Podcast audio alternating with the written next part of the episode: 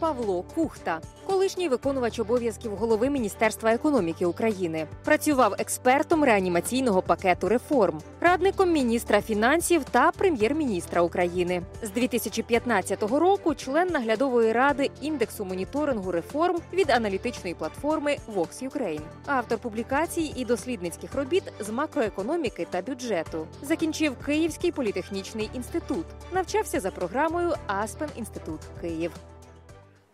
Павло, вітаю. Е, Андрію, привіт. Як вплинула е, коронавірусна криза на українську економіку? Е, Чи можна це оцінити в цифрах? Ну, в принципі, поточні макроекономічні прогнози якраз в цифрах її оцінюють. Так, тобто, який сценарій, якщо карантин знімуть десь зараз протягом травня, мінус 4%, там більш жорсткий сценарій, якщо карантин продовжиться, хоча виглядає так, що ні. Е, ну, це більш там глибоке падіння. Від 4 до, до 9% мінус по року по різних сценаріях. Так, так, абсолютно так. Ну зараз виглядає так, що в травні карантин буде знятий.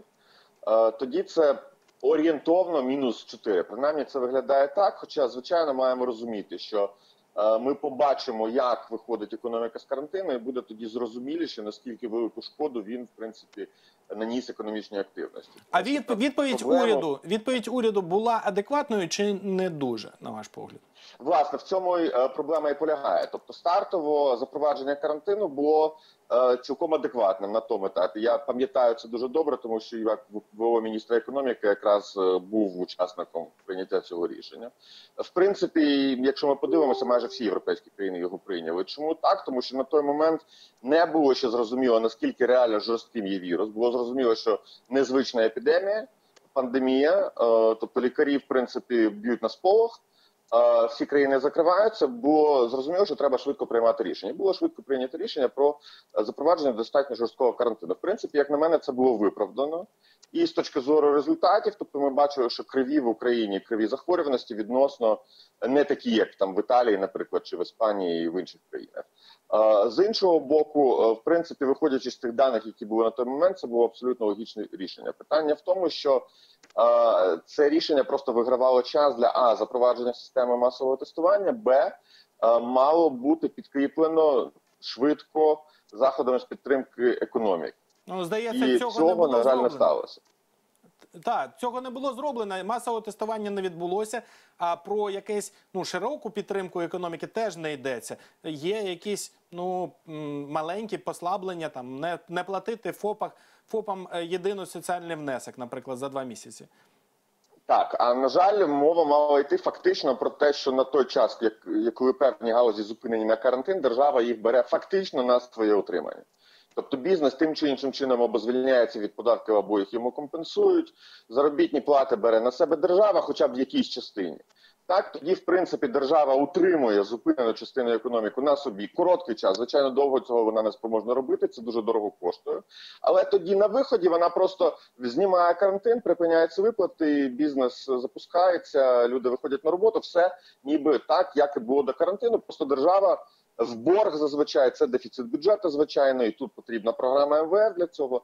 Держава просто там в борг компенсувала, перекрила оцей період. Це стандартний кінціанський захід підтримки економіки. В такій Тобто ситуації мало його бути на жаль так, не мало бути так, зробити. як в деяких західних країнах, коли просто держава розсилає чеки з грошима по людям, чи Так, який Так, механізм? абсолютно так. Ми фактично може бути дуже да простий. Просто прямі чеки. Тобто тут питання власне прямі виплати тут найкраще. Так тут е, той факт, що зараз, на жаль, уряд е, пішов в якісь кредитні програми. Це, на мій погляд, велика помилка, тому що кредитні програми якраз в таких ситуаціях не спрацьовують взагалі.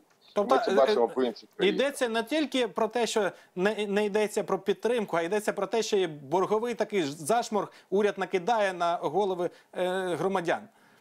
Ну, фактично так. Давайте поставимо себе на місце робітника чи бізнесмена. Тобто, окей, мені заборонили працювати, я не можу заробляти, і мені пропонують піти в кредит і кажуть, ну ми тобі поставимо невисоку відсоткову ставку. Як це буде сприйнято? Навіть суто такої е, просто ба- банальної точки зору сприйняття. Але питання не тільки в сприйнятті, питання в тому, що ці- частково ці робочі місця втратилися через це. Так. І це проблема. Тому я і говорю, що коли ми вийдемо з карантину, ми реально побачимо наскільки велику шкоду було таки заподіяно, тому що це зараз не зрозуміло. Пане Пане Павле, ми, ми опитали киян на вулицях і спитали їх, чи допоможе послаблення карантину з 11 травня запустити економіку. Давайте послухаємо відповіді. Звісно, треба перукарню, треба все, треба підстригатися, треба людям гігієна, треба все. Треба, звісно, треба. Треба потихеньку виходити. Главное, чтобы соблюдались меры безопасности, и все остальное, почему нет? И людям удобнее, и бизнесу. Ну, послаблення точно допоможуть. Ну, але от дивіться, відкрили ринок, так? Але транспорт не відкрили. І чим до- добиратися? Не продавцям, е, не покупцям. Це кінцева трамвай, кінцева маршруток. Е, Жилмасів тут ну, далеко. Знаєте, не, мало хто захоче прийти тут, набрати торби і тягти там два квартали. Я думаю, что да. Ну, потому что, ну, как бы сейчас все стоит на месте, как-то откроется какой-то, люди уже пойдут, ну, Ну а як же? Люди ж без роботи. Так що ми за. Це допоможе малому бізнесу. А економіці, ну так, податки підуть. Я вважаю, що так. Ну ось багато киян згадали про транспорт, що послаблення пра- спрацюють, але не повністю, оскільки транспорт не розпочинає працювати. А як ви вважаєте, чи треба було пускати транспорт після 11 травня? Ну, логічно, тут, на жаль, тут є питання якості опрацювання цих рішень, тому що е, ну, яка логіка запустити вже на повну бізнес та ринки і не пустити транспорт. Тобто, окей, як в великих містах люди в принципі мають добиратися. Ну, ми це бачимо, якщо виїхати зараз на вулиці Києва, в принципі, все це рішення воно видно прямо по дорогах, які забиті і на яких корки. Тому що Ну і ще є така на- проблема, як дитячі садочки, бо родини з дітьми. Ну як можна піти вийти на роботу, якщо нема з ким лишити дитину?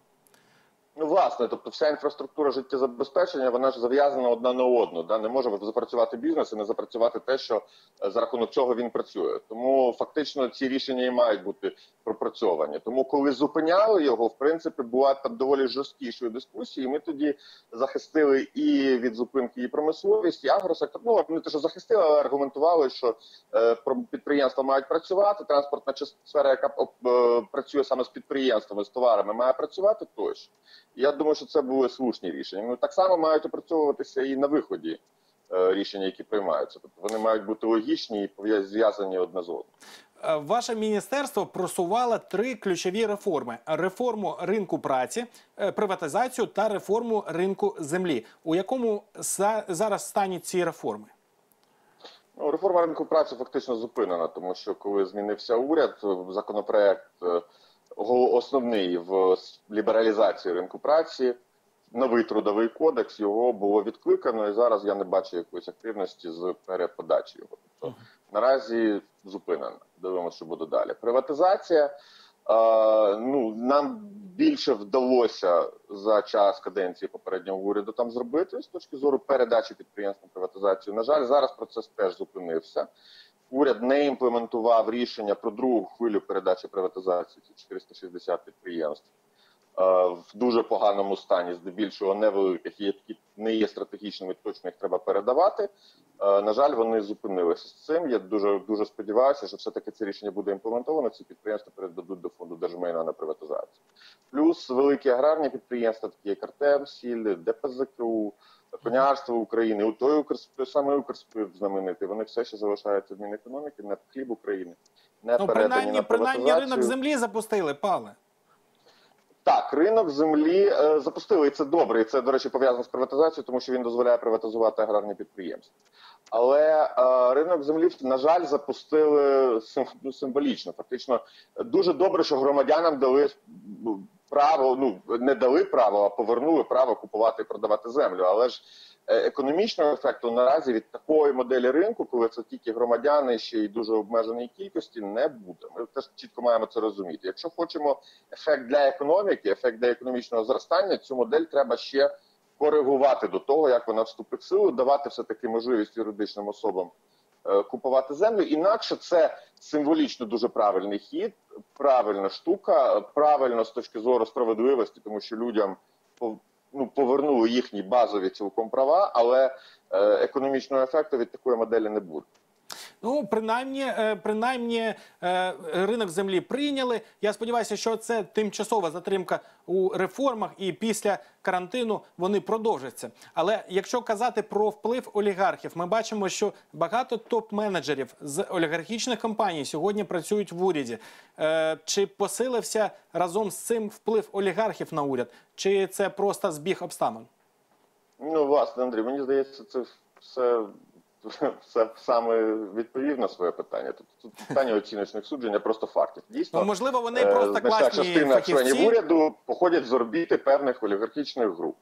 Ну, з чого, в принципі, в умовах України завжди можна зробити висновок, що уряд оліга... е, вплив олігархів ну, точно збільшився. Так, він явно не зменшився від цього. Угу. І який олігарх е, має найбільший сьогодні вплив на, на вашу думку? Ну, виглядає так, що Рінат Ахметов, але мені я не олі- олігарховєд. так, просто знову ж таки, виходячи суто рахуючи людей з орбіти, почин цього олігарха, цієї олігархічної групи, так правильніше, напевно, ФПГ, фінансово-промислова група. Ну, враховуючи, що звідти походить сам прем'єр, то ну ймовірно правильно оцінити, що найбільше зріс його вплив. Але знову ж таки, я б не хотів тут давати оціночних суджень, радше просто відштовхуюсь від фактів. Тобто, скільки людей працювало в тій чи іншій групі. Ну ще є такі факти, як рішення в галузі енергетики, де, як ми знаємо, компанія Ріната Ахметова в деяких сферах Так, які ну, принаймні виглядають дивно. Знову ж таки, я обережно оцінюю якісь там речі, в яких не є повністю експертом, але зупинка атомних блоків е, ну, виглядає дивно. Е, Здається, що коли е, пан Зеленський став президентом, всі побоювалися великого впливу олігарха Ігоря Коломойського. А тепер така дивина, що е, проглядується інший олігарх. Думаю, що Ну, Зеленському ви треба знаєте, я балансувати. можу сказати, що е, така динаміка, вона чому, чомусь у всіх президентів України. В якийсь момент е, всі починають з Коломойського, а потім закінчують Ахметом. Ну, це цікаво. Добре, е, Павле, які тепер ваші плани? Де ви зараз? Ви плануєте лишатися у політиці? Чи ви підете в бізнес? Е, Що яке ваше майбутнє?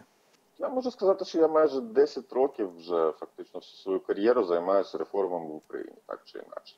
Процес не завершено. Тобто просто ті речі, які треба зробити, ось ми ж з вами тільки що це проговорили. Ринка праці не зроблена реформа, приватизація не, не завершена, ринок землі не завершений. То поки ці речі не зроблені, я залишатимуся в реформах і, в принципі, працюватиме на них. В якій, якості?